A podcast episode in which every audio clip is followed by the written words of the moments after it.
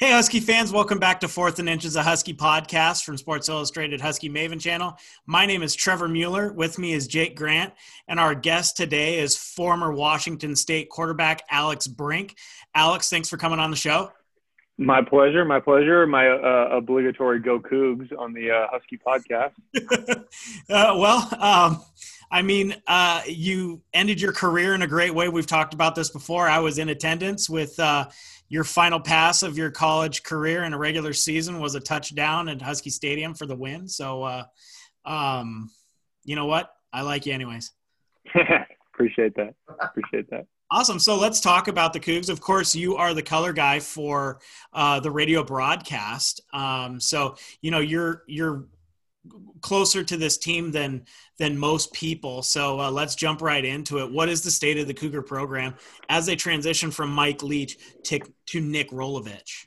Yeah, I think transition is a great word, right? Uh, you know, Washington State is, you know, lost a, a phenomenal coach and, and entire staff with Mike Leach and those guys heading to Mississippi State. And, you know, they had a ton of success, you know, for the Cougs, you know, over, over his run. And, Um, you know, he deserves a lot of credit for that. And, you know, I think Pat Chun, the athletic director, though, is really fired up about the hire of Nick Rolovich, because I think, as he described it to me the other day on a show we have um, on the weekends, he said, you know, it feels like it fits like a glove. And I think that's very true. Nick Rolovich is high energy. He's personnel-wise, the guys fit his offensive system. The defensive staff he hired from Wyoming, Jake Dickert, and those guys, they, you know, what they are going to bring is going to fit the, the, um, you know, the personnel as well. So, you know, I think the state of a pro- in, of the program is in transition, but has a chance to continue to flourish if, um, you know, the kids buy in to what Coach Rolovich and the staff are, are, are bringing to them. And then, frankly, if they overcome a lot of the challenges everybody else is, is facing right now during this kind of COVID season. Where do the coaching staff, in particular Rolovich, stand with the fan base of Washington State? I, I, he's done a really good job. He's been one of the guys in during kind of COVID, so to speak, and kind of this entire time that in the Pac twelve, I felt has really connected with his fan base, and he's brand new, which is incredible. I mean, you know, he's did things like, you know, he's on Twitter, right? And this was pre-COVID, but like the first week it, he was hired, he's over in Seattle for a donor function, and he tweets out that he's at a bar, and anybody that shows up to the bar, he's gonna he's gonna buy him a round of drinks. Like you you and I both know that that's a way to a way to a Cougs heart right there, right? um, so not uh, just a Cougs you know, heart, yeah, right, yeah, you're right. And then, but but then even more so during COVID, during the lockdown, him and the other coaches are going to local restaurants and saying, "Hey, first twenty people to show up, we're buying you guys dinner," right, to help support Um, the businesses in Pullman. He's he's super engaging on Twitter and social media, which is kind of how we're living right now. That's how that's the only way to engage. So I think he's handled that really well. So the fan base is excited. You know, we all know that wins and losses are inevitably what matters, but I think as best as he could to this point, he has endeared himself to, you know, to the Washington State faithful, and they're excited that he's the head coach. Now, this is kind of a two-part question because I thought he started off really well. Um, so I guess the first part of this is, do you think that he's going to actually um, try to recruit Washington more than a, a Leach program did? And do you think that he's going to be able to maybe poach some of those Washington guys? And then on the other side of that, he had the little snafu with the uh, recorded phone conversation. Has has the fan base moved on from that? Has he recovered from that? I know it sounded like him and the player made up a little bit, but I guess, you know, those are two questions for you there. Sure. Yeah, I mean, first part with recruiting, I think there's no doubt he's going to recruit more heavily in the state of Washington than Mike Leach and his staff did. And, you know, you know, not to take away from Coach Leach, and really it was Eric Mealy, who's the running back coach for Washington State, who, who was the area recruiter and actually worked really hard at it, um, but seemed like they could just never kind of push. He could never push the guys in state up the chain to Coach Leach to kind of buy in, right? And so I, to me, I think that the, it was a kind of a fair indictment that they did not recruit the state of Washington well under Mike Leach. Um, now, Coach Rolovich has shown already, right? I mean, he went and got Alphonse Oyelok from um, Kentwood, right? And, and, you know, got him right away. Um, Aiden Hector, who was an Eastside Catholic four-star, um, who ended up, you know, had his issues and didn't go to Stanford. Now he's at Washington State. Like, he's, al- he's already doing it. And I think you're going to see more of that. And a lot of that has to do with him and his staff from their time in the Mountain West. They had to recruit Washington because they needed a lot of those kids. So they have great relationships with the high school coaches in that area. And so I envision that happening a lot. In, in regards to the situation around the recording and all that, yeah, I mean, I think it's water under the bridge. I think both player and coach, you know, said, hey, you know, it was what it was.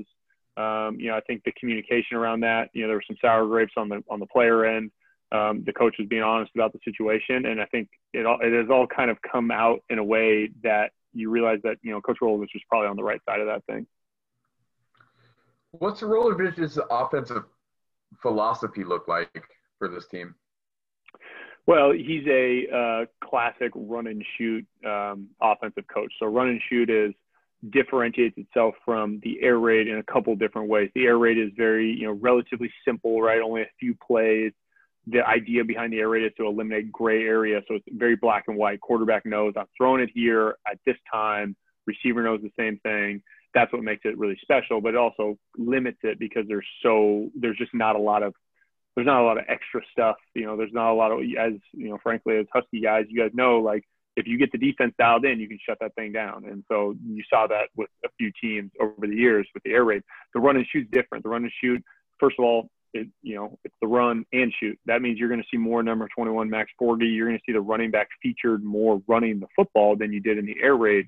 Um, you know, Hawaii had back-to-back thousand-yard rushers under Coach Rolovich and Brian Smith, the offensive coordinator, who's at Washington State now.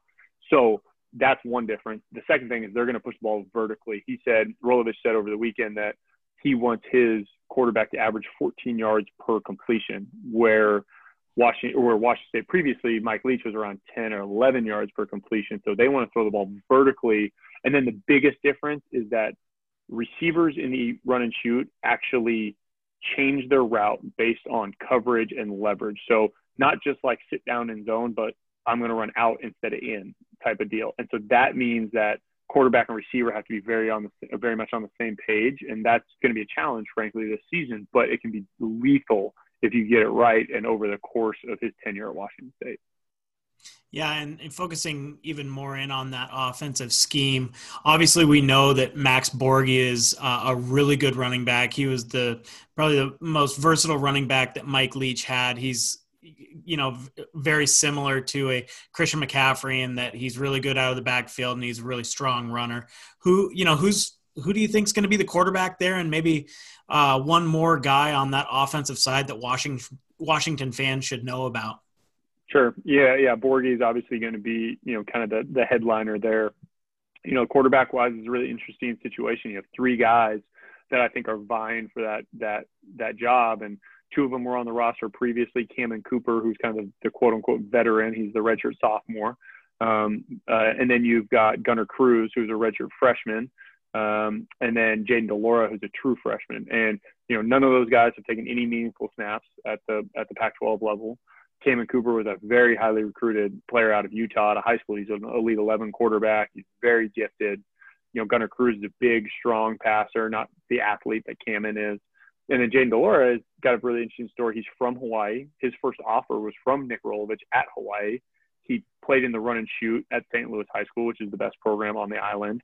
And his coach actually coached Nick Rolovich in college. So, like, there's a lot of synergy there with Jayden de Laura. Now he's a true freshman. So there, and, and you've had a short off season. So they all have their, they all have kind of their, you know, positives and negatives to them. And I think, you know, they're trying to figure it out. I mean, I think as of today, they're all three of them are still taking reps. So, you know, you're, you know, ten days out or so from a game, eleven days out from a game, right? Um, they're trying to probably make that decision pretty quick, but Um, there hasn't been a ton of separation. And I think, you know, this could be a year where you see multiple guys play, um, you know, for Washington State. The other guy I would, I would point to um, probably on the offense for, for fans to keep an eye on is a guy named Jameer Calvin. Jameer Calvin was one of the top recruits in the country uh, two years ago, uh, or excuse me, three years ago, I guess, coming out of high school was, you know, four-star, U S C, all those sort of things. He ends up at Washington State, plays as a true freshman, you know, had a really nice season. Last year got injured, missed the entire season and redshirted. He'll be back at the slot position and could be a, a big-time impact player for Washington State's offense, who lost a couple of receivers. Tate Martin transferred um, down to Oklahoma State. You had a couple other receivers that left due to, you know, COVID and personal reasons. Moving on to the, to the defensive side of the ball, what does the philosophy look like for Rolovich there? Yeah, he hired a guy named Jake Dickert, who is at Wyoming, who had a ton of success coaching over at Wyoming. I mean, if you follow Mountain West football, Wyoming was always the team that was beating people up because they played yeah. great defense, right? So I think it's a great hire. I think, you know, a guy like Dickert has recruited, you know, well to a place like Wyoming, which is much tougher than recruiting even to a place like Pullman, right? So he's going to be able to get the type of players he wants that can be successful. I mean, he's coached multiple N F L safeties and linebackers. Um, so I think that's a re- that's a positive. Schematically, they're going to run a four two five, which is a little different than what they ran previously under Tracy Clays and, and previously Alex Grinch, which was more of an odd front. They had three down linemen and kind of stand-up, right, rush linebacker. I think it's a good switch. I mean, you you take guys that are used to having their hand in the ground, you put their hand in the ground and let them go rush the passer. I think that could help them. Um, you know, and, and personnel-wise, you have, frankly, you have a lot of depth on the two D. They just didn't play very well last year. So hopefully those guys improve because they were oh, two years ago, they were great, some of those guys. And then last year, they, they didn't show a ton of improvement. Now they're looking to hopefully improve this year. Yeah, and Peyton Pallur is not back for like his eighth year, is he? Sure. No, Peyton Pallur, unfortunately, we don't, we don't have any more of the Pallur clan in the, uh, it comes through the pipeline, I don't think, unfortunately. Yeah. Well, who are a couple of guys that um, fans should at least know about on that Washington State defense? Yeah. Number one is Jahad Woods, who probably feels like he's also coming back for his eighth year, right? He plays outside linebacker oh, yeah. all over the, all over the field, makes a ton of plays. Coach Dickert and that staff has said they actually want Jahad to make less plays or make have less tackles because that means he's not having to do so much, right? They don't want him to have to run from the weak side of the field to the wide side of the field every play and make all these plays downfield. They want him to make the plays on his side and be impactful there. And so, you know, look for Jahad Woods to, to, I think, have a really good year, though it may look different statistically than what it has in the past. Um, he's going to be a key. And then, you know, the secondary is, is got a lot of things happening, so it's kind of hard to pin down, like, who that guy is going to be. And that's why I think really the defensive line is the key. And so you bring back a bunch of guys who have taken snaps at the Pac twelve level, have sacks, have tackles for loss. I mean, been productive players. And the guy I'm looking for is R J Stone. He's a guy that emerged last year um, and was a, a great rush end. And now he's going to be with his hand in the dirt, and he's going to be playing in that four-down front. And I think he could be really impactful. It's, His dad played for the New York Giants, was, a, I think, a Hall of Famer maybe, All-Pro for sure. And, um, you know, so R J is a guy that, you know, got the bloodlines, got the body type, uh, got the experience now. I'd like to see him take a step forward. Sorry. They will win games if. They will win games. Oh man, this is a good one, hey, guys. To be honest with you, I think there's two sides. Okay, let me do. I'll, I'm gonna do offense and defense. To be fair, they will win games if offensively they can protect the football because I think they're gonna have balance. I think they will run the football effectively. They have a great, you know, they're ensuring a three out of five on the offensive line. A couple guys with experience. You got Borghi, but if the quarterback play is not consistent and there's turn and they lose the turnover battle because of the quarterbacks, that's going to be a problem. So they need to protect the football. So they can protect the football on offense, and then on defense, they have to rush the passer. I mean, the, the secondary, the secondary is is talented, but it, there's there's some holes in it. And we saw last year. I mean, there was I could name five or six instances where game-changing missed sacks, tackles for loss from the defensive line that, you know, if they tackle Jaden Daniels in the end zone against Arizona State, the game's over. And they literally, you, he bounces off a sack and drives ninety-five yards for, ends up driving the ninety-five yards for the game winner, right? So, you know, those instances, if the defensive line can get, rush the passer, get to the quarterback, um, and be more productive, I think Washington State wins games. Is it, is it something to where you think this team, this offense could really shoulder the load on Borghi for a, a ridiculous amount and still win games? Because in my opinion, he is by far the best athlete that you guys have on that team right now. Is that something that he could handle? Is the entire workload a whole bunch? Uh, yeah, he absolutely can handle it, and I think it's vital. I think twenty to twenty-five touches, you know, running and rushing and receiving yeah. for, for Max Borghi a, a game is a win. We kind of track that, you know, through the Mike Leach era. It's like when Borghi had eighteen, fifteen to eighteen touches, like they seem to win games, and I think the yeah. number is twenty to twenty-five. Yeah. Awesome. So what is your definition of a successful season season for Washington State this year? Yeah, I mean, I think, you know, I think the win, wins and losses matter. I mean, I think they need to have a positive win total for sure um, to feel good about it. And I think they have a schedule that should allow them to do it. It's hard to say, I mean, for anybody in this, this season. Yeah, I think they need some stability on defense. I think you need to see the next guy emerge quarterback-wise. Both, all three of these guys are young. So whoever it is, you don't want to have a, a three-man carousel through these next seven games. Yeah. That would be really tough. So, you know, you want to see a quarterback emerge that can be the guy for the next two to four years, and you want to see some stability on defense. Awesome. Well, where can people find you, and what are you up to nowadays? Yeah, um, you know, I'm down in the Portland area. I own a business called E four Sports, which works with young athletes, um, you know, in, in football and baseball, basketball, sports uh, performance training.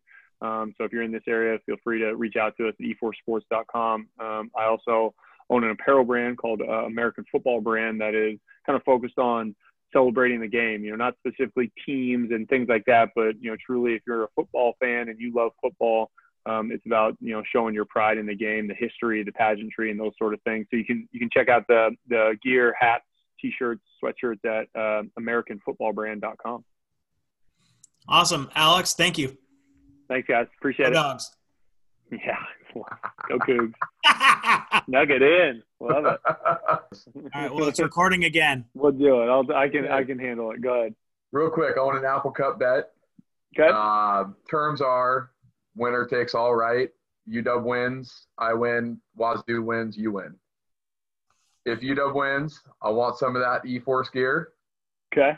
Done. Okay. Wazoo wins. I'll let you drive my race car. You got a race car? I do have a race car. Oh, this is, I'm all in. Y'all in on that? Money, let's go. Okay, done, sold. I got a, I got an E-Force American Football Brand care package with your name on it if the Dogs win, and then if the Cougs win, then I get to drive the race car. ten four. So, awesome. All right, I'm in, man.